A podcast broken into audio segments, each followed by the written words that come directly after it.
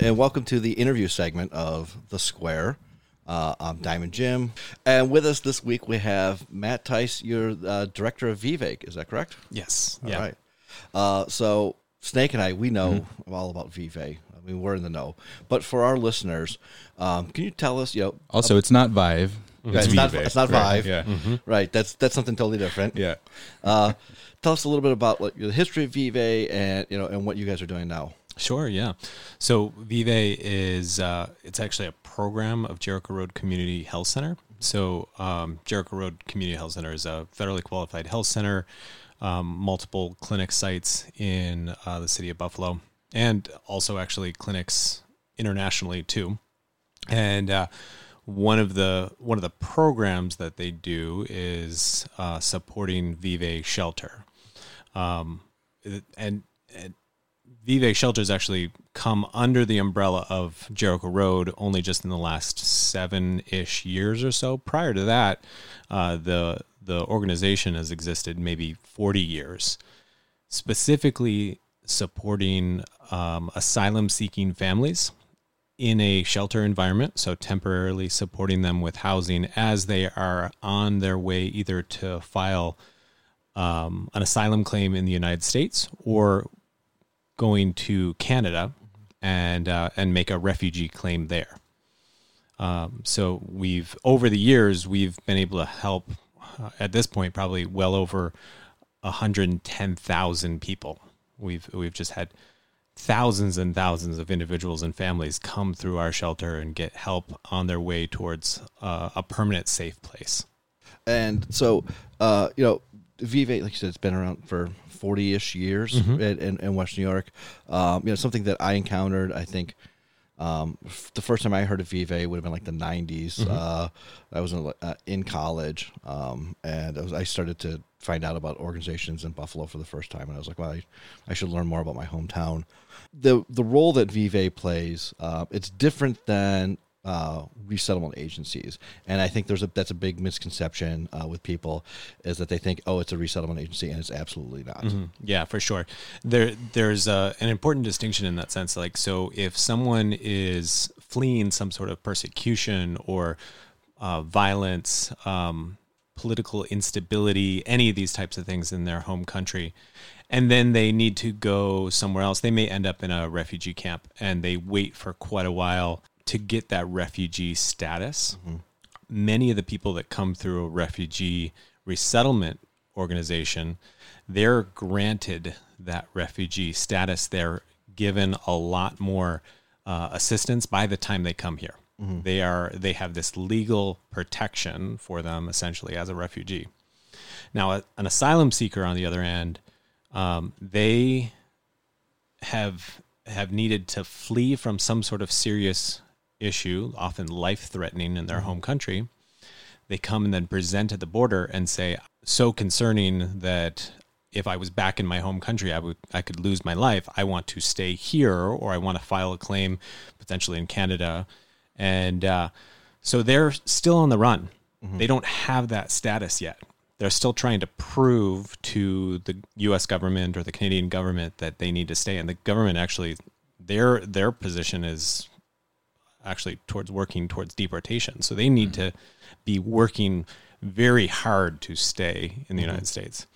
And uh, and so it's it's a tenuous position. That's that's our role in Vive is that we're trying to help give them a safe place. We want to have them um, after they've go- been through this incredibly dangerous journey, oftentimes, and this is the first opportunity that they have to rest, to to feel like that they don't need to be looking over their shoulder and uh, or they're sleeping on the ground somewhere or they've been in detention. Um, we we give them a safe place to sleep. They they have something to eat. They can work on their legal claim any of those types of things. It has has it gotten harder, easier, stayed the same over like the last ten years uh, for asylum seekers? Well, um, I mean, if you, particularly if you think about the previous administration, like under Trump, it absolutely got a lot harder. um, you know, the many of the restrictions that were put in place for people who were seeking asylum, uh, a lot of the policy was designed intentionally to try and keep people one from being able to come here, two to be able to work or, or get work authorizations to work, Mm-hmm. And uh, and then and then you threw on top of that COVID.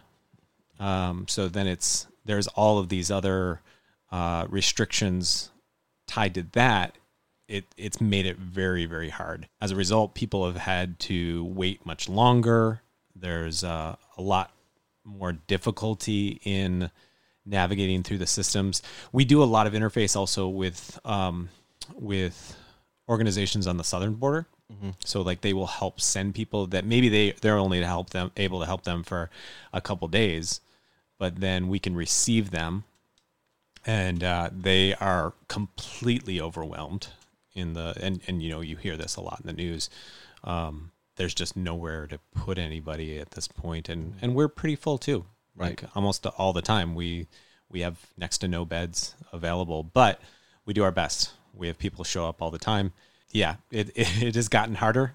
Um, it has also gotten busier. Right. Um, you know, if I think about how many people have come to us over the last couple of years, it's just been this steady incline of uh, you know a ramping up, um, where there are, are you know on on average probably prior to COVID we had never had the numbers that we're experiencing now, and uh, and even though we are still in the middle of COVID, I think we're on track to probably do twice as many people maybe than we've ever done before with the exception of maybe the first year that Trump came into office because everybody was really really concerned about a lot of international movement that type of thing And where are you know, most of uh, the countries of origin for uh, these individuals?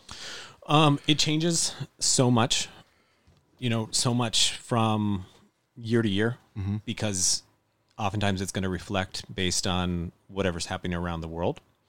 Um, you know if you would have thought well so right now earlier in the year actually let me give you an example. Last summer one of the biggest groups that we had in the building were from haiti. And uh, and that had to do with you know the assassination of the president a lot of political upheaval there and the earthquake.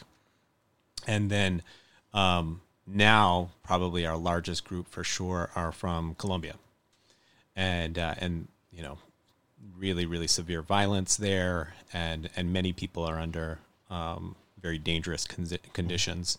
Uh, we've also seen a lot of people from Turkey, um, from Sri Lanka, from again from, also from Haiti, from uh, Congo, Angola. Um, those are some of our top countries right now, but it really shifts from time to time. We are actually anticipating that we likely will see more people from Russia, Ukraine. Um, we don't have many right now. We we do have some, um, but it all just kind of follows after what are some of the major events that are happening around the world. Do you think the increase in numbers of folks staying um, at Vive is due to the world events or with maybe policy inside the United States? You know, it's it's probably likely a combination because obviously they need to get up to us.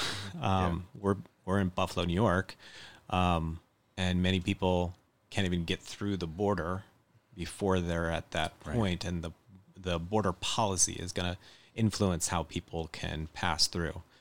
Um, what many of the people do when they get to us um, is that they well prior to getting to us is that they'll present at the southern border and then say that they, they do what's called a credible, credible fear interview um, where they're able to identify what what are the significant issues that cause them to need to flee from their original country. And then they're able to initiate the first step of filing an asylum claim. It's a much much longer par- uh, um, process after that. Um, but, but yeah, I mean, there's lots of policy components that that uh, we may see evolve over time. We may uh, also see, um, you know, it's been we're we're still kind of monitoring and following what's going to happen with the Biden administration. It's not all completely clear. They've made a lot of commitments earlier um, like in the campaign trail and then also earlier in the administration, but it it hasn't all come out in the wash yet. So, uh, you know, I one of the the things I, I was interested in is that uh, you know, and, and, and maybe Vive wouldn't be an appropriate place, um, but um, you know, I anticipate that we're going to see more like climate change refugees.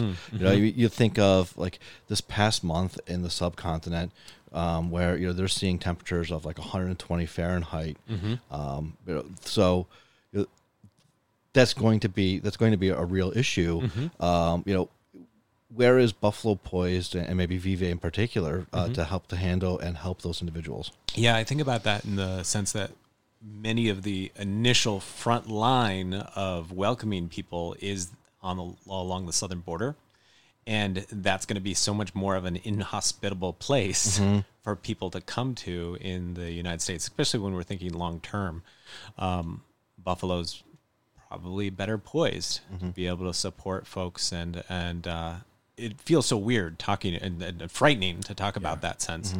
Um, but it, we've started to consider it as our staff and strategically how do we need to to encounter those things?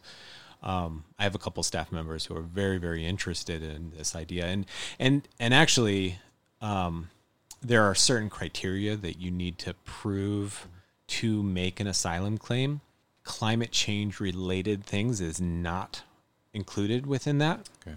at this point i th- i believe that likely it will have to be included. You know, those are the components of what's going to influence migration and whether or not people are going to be able to live sustainably in certain places around the world, especially when so much of their livelihood is tied up in, um, you know, farming and main, uh, maintaining their own their well-being. If they cannot do that in a warming planet, they will need to find another place.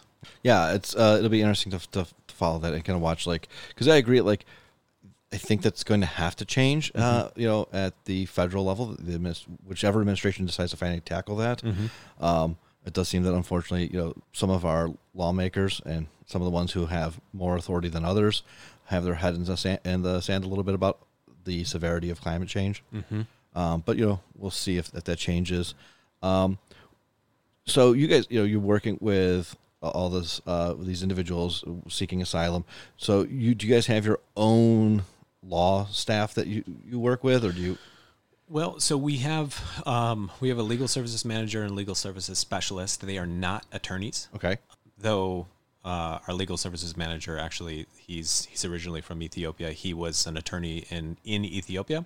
He, he is um, still early on in some of the process. Eventually, that his goal is to do that, not to put out his his own business.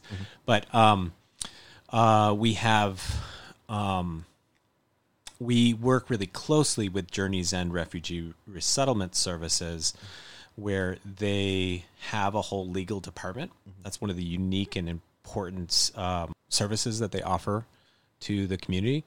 And then we have an attorney and a legal assistant that's housed essentially at Vive uh, all through the week, and they're taking on cases.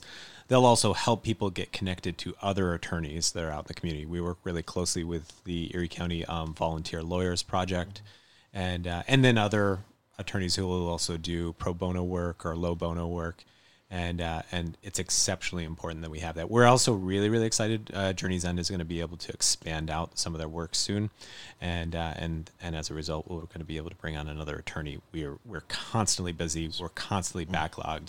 Um, there's there's monumental amount of need. so and um, so I know Jericho Road Community Health Centers. So they have two of the largest health centers on the east side of Buffalo, um, and you know I have to imagine with the shooting and the impact it's had on society, it's had a great impact on Jericho Road Community Health Centers. Um, how's it impacted your clients with Vive? You know, so um, there's both the immediate and some more. Um, I think that uh, some other ways in which it's been demonstrated.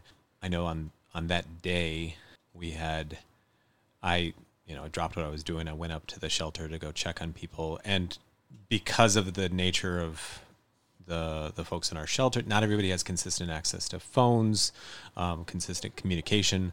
So it's hard to just even take stock of who was there, who wasn't. That was that's the Tops that our that our folks are. That's the grocery store that people go to to shop. So it took me all the way until the following morning to ensure that every single person was safe, that nobody was there, and uh, and then we spent some time processing with residents there. And I'm you know I'm going to come back to the wider community in a moment, but they're really impacted. You know, they think about the idea of coming to the United States, fleeing from these really awful conditions in their home countries, and the the idea, or maybe to them, it might even feel a little bit, I don't know, un- uncertain. The thought is that the United States is a safer place to them, and that day, that was demonstrated that that was not the case. Blocks away from where they are trying to have a safe refuge, ten people are, or thirteen people are shot. So there's a lot of fear, a lot of uh, of um, instability, and I had a number of people that then came to me and said like they're they decided that they're going to file an asylum claim or a refugee cl- claim in Canada um, instead. Uh, it just feels way too unsafe right now for them to stay in Buffalo, and or stay in the United States, and uh, and and that's really sad. It's really It is. disappointing. Um, you know, it it it's so strange that a person would be coming from a place like Colombia or a place like um, like Angola and then be here and this doesn't feel safe enough for them. Um, and then in the wider sense, like I mean, I have staff that had dear friends and family members that were that they lost they lost people. So we're um, we're all trying to hold each other up. We're trying to heal from that, but then also um, continue to be like we w- we'll we'll stand here. We're not going anyplace. We Jericho Road, our staff are made up of every country that we serve in our patient base um, is is uh, demonstrated within our staff too, all the different ethnic groups, and uh, and there's it it doesn't mean I mean that's that's the nature of bravery, right? Like you you recognize that there's a thing that frightens you and you still face it and you go in because you have a thing you need to do. And for us that thing to do is uh, make sure that we're providing quality loving healthcare Right. to a group that doesn't often get that adequately and then additional services to them all the time. So, uh, you know, one of the things that um, that- that's been mentioned, right, about Vive, right, uh, New York are talking about uh, the new Underground Railroad. Can you elaborate on that for us for a little bit? Yeah, um, a few years back, um, you know, a, a particular journal, journalist spent some time there in the shelter, wrote an article about us, recognizing that um, that many people in their journey, especially around finding safety, finding refuge, um, were were using Vive as this way station, as a pass through point, um, rather than those that were looking to stay locally here in the United States. Um, they were working towards going to Canada, and uh, we were the we have supported thousands of people over the years in doing this process and and it feels like an honor that we are able to offer that you know especially because buffalo in in its history was historically one of the one of the final steps in the underground railroad and uh, you know my, where i grew up i grew up on the west side in view of the niagara river and uh, very close by one of those historical sites for the Underground Railroad. So then um, to feel like Vive gets to be that for some people, you know, that they're they're a safe refuge in that step to then move towards eventually uh, settling in a place um, where they're they hope to be or connect with family, those types of things. Um, uh, like I said, it just feels like an honor that we can we can offer that to them. So, what can our listeners do to to support uh, Vive in particular, support refugee and asylum seekers in the United States in general? You know, what what are some actionable steps they can take to do that? Um, I can think about it in a couple ways. One, learn about what are some of those uh, rules? What uh, learn about what's going on in that sense. You don't need to go, um, you know, get a PhD in in policy type related stuff, but just find out about what's going on. Meet your neighbors. Go talk with people. Um, my sister was just texting me last night and asking what are the some uh, what are some of the ways and how her church could help and all that. And I said, you know, I I certainly need material things. Like I need I always need donations. I need toiletries. I need diapers. I need stuff like that for the for the families that are staying with us at Vive. But what I really need is people who are going to have relationships. Mm-hmm. Um, if I have volunteers or have folks who want to come and spend time with somebody, that's what's going to break down those barriers. That's what's going to make a person feel like, okay, the community actually does care about me. Mm-hmm. That's how we build uh, the city of good neighbors at that point. Um, it's because somebody shows them like, I'm glad you're here. Yeah. Um, and, and, and I want to invest in you, in you staying here, in you building a life. And then also like folks being able to share something, you know, I've got a guy in the building right now that's a civil engineer and he's not he doesn't have his work authorization yet but he was a civil engineer uh, back in his home country and he's really excited to be able to give that um, to the community of buffalo and uh, and so he's you know he's eager to do that and he also wants to make connections to people he's he's incredibly um, kind friendly person and the, i have stories like this across the board of every single person that comes and stays with us Yeah. Well, it's, I think, um, uh, you know, like making that connection and com- bringing people in from the community. to- Um, you know, one of the projects or one of the uh, things that uh, Jericho Road does is the Priscilla Project, Um, you know, which I'm familiar with. And for those of you who don't know, the Priscilla Project is they pair up um, a member of the community with a, a pregnant individual uh, from their from their client base, uh, you know, refugee, uh, and help them kind of make their way through the the healthcare system and and the birthing system in the United States, and, and working with the doctors and and uh, midwives and whoever that you know they may be working with for for that. Um, but you know, people I know who have volunteered for that, I mean, they, that becomes lifelong friendships, and they become like you know like godparents to like Yeah. their children. Um, and it's it's a really it's a remarkable program. Oh, absolutely. Yeah. Yeah. And, you know, I, uh, this is still somewhat half baked for me, but I've been trying to think a lot more about how to foster that same kind of infrastructure around things in, in Vive too. Like I want to help um, pair people with others who are, um, who are first settling in the country and maybe it's not quite around the same um, idea around a person who's pregnant Right. for instance but uh, but we're we're in some early stages for instance about a group around um, individuals who are who are immigrants and they're queer and this is the first time that they've been able to safely be out openly in the United States, and we'd love to be able to pair them with another person who's maybe an immigrant who's walked that same path and is out, Yeah. or or another person who um, has a teenager and uh, they they need somebody else who that's there's a whole lot of weirdness of just being a teen uh, Right. teen in of itself, but then doing it in a whole new country. We want to be able to find all of these different things and then make those connections, and it, I think it'll be so valuable. So, well, I mean, I, I think you guys are doing fantastic work. Oh, thank you. know, Vive, um, you know, we were supporters. Uh, we had our, our Christmas party, and we donated all of our uh, proceeds to Vive. I like to do that every year. Yeah. Yeah. We appreciate Um, that. You Yeah. want, want to talk a little bit about the new new building? Yeah, Yeah. yeah, So, um, you know, we've been not for our entire history, but uh, the good part of it. Um, we'd been in a former school building, um, St. Matthew's, I believe, um, there on the east side, and uh, we, you know, we had to convert the the former classrooms into bedrooms. They're they're big dorm style spaces.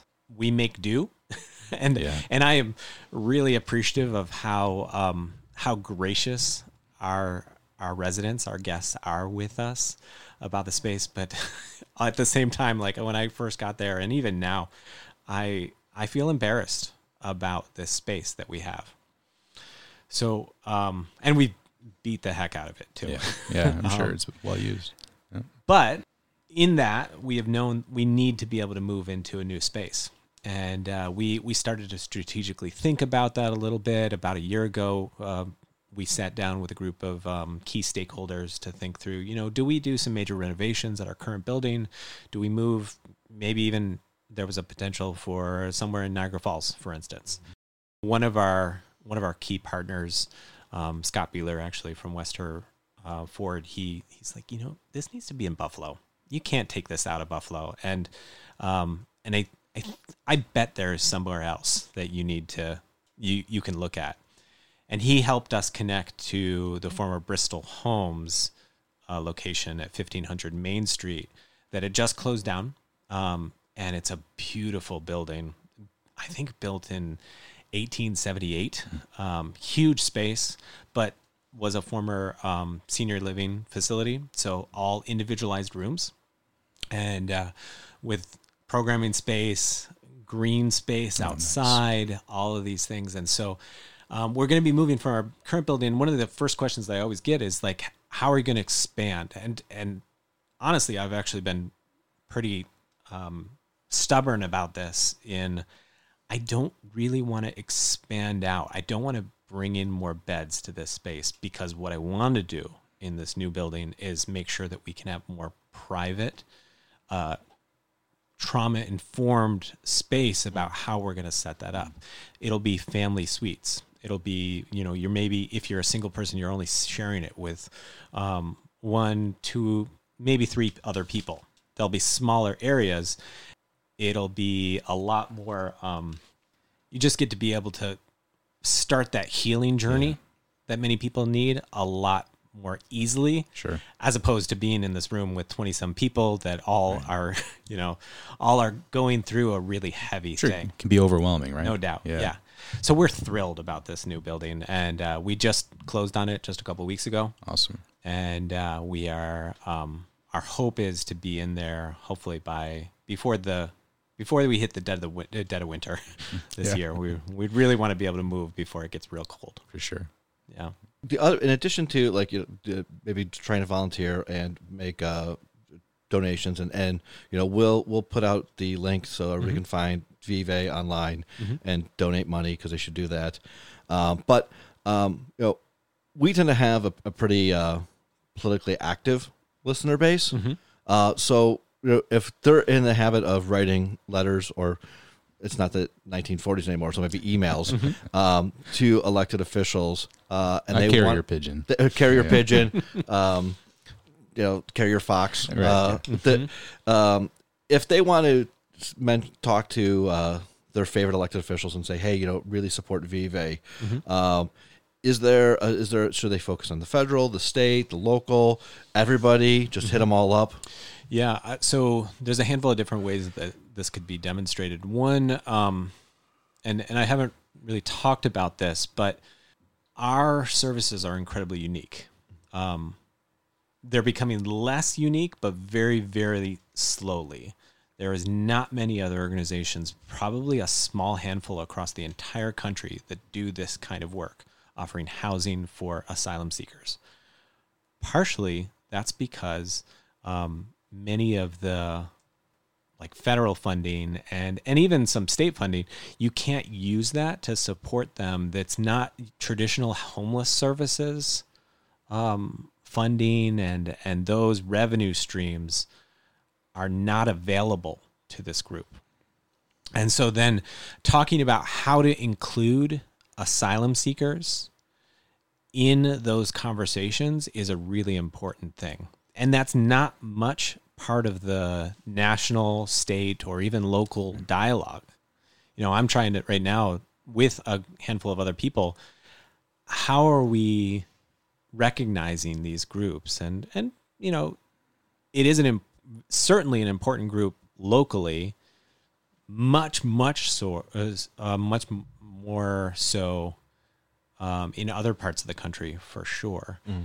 And uh, and so then if we are considering how to help provide homeless services, we need to be drawing in this group too because there's going to be more trends like this. Mm-hmm. Climate change is going to I- impact that. We're still going to have political upheaval all mm-hmm. across the world.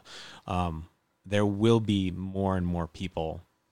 Um, sadly, that's that may feel pessimistic, but we this need is going to continue for sure. It's realistic. Yeah. Yeah, and uh, and so in doing so, pushing our our policymakers, our elected officials to consider asylum seekers in the homeless service provider work that uh, or the homeless service funding packages that are out there draw that in and you know i'm not going to get into all the technical components of that but that that's where i would push Well, all right. Well, you guys heard them, so get out there, Uh-huh. get, Yep. sharpen up your pens. and, That's uh, right. You know, let your uh, your your state and federal elected officials know, and the county will follow. If I can give an example for that, like for instance, if there's if we are full and somebody goes down to Department of Social Services and uh, they they're very early on in the process, they don't have a social security card, they haven't gone through everything else, they'll say, "I can't refer you to shelter," and this person may have to then sleep on the street, Right. or they'll have to find somewhere else, and uh, and there are other other places around around the the country where you might actually be able to access those things. So that's a really important place here in Erie County, actually. Like mm-hmm. that, the way that the funding is structured could actually be shifted, but that's not how they're doing that here in Erie. All right. Well, we'll have to get some elected officials on him and and put their feet to the fire. Yeah, ask them. Everyone we have on, we'll ask them about. Right. that. Yeah. Great. Yeah. Right. Yeah. We could do proverbially or literally. We could get a fire in here and That's we could right. hold their feet directly Great. to it. I see a candle right Right. That's right. Uh, all right. Well, Matt, um, I don't want to take up too much more of your time. I want to thank you for joining us. Um, where can uh, people find Vive online so that Yeah. they can they can do donations if they don't want to? So you can find us at jrchc.org slash vive, V-I-V-E. Um, we've got a wish list on there. We've got a place where you can check out for volunteering. Um, we've got ways to contact. If you're actually a person who's looking for assistance and help, there's links on there. Um, there's uh, email addresses to, to contact us. And uh, so it's all it's all listed on that. There's some cool videos, other things. Yeah. Great. All right. Yeah. Thank you and, and all your staff for what you do. And, and I just want to say we're happy to have your guests here in, in Buffalo. yeah. Thank you so much. Thanks for having us. For sure. Thanks.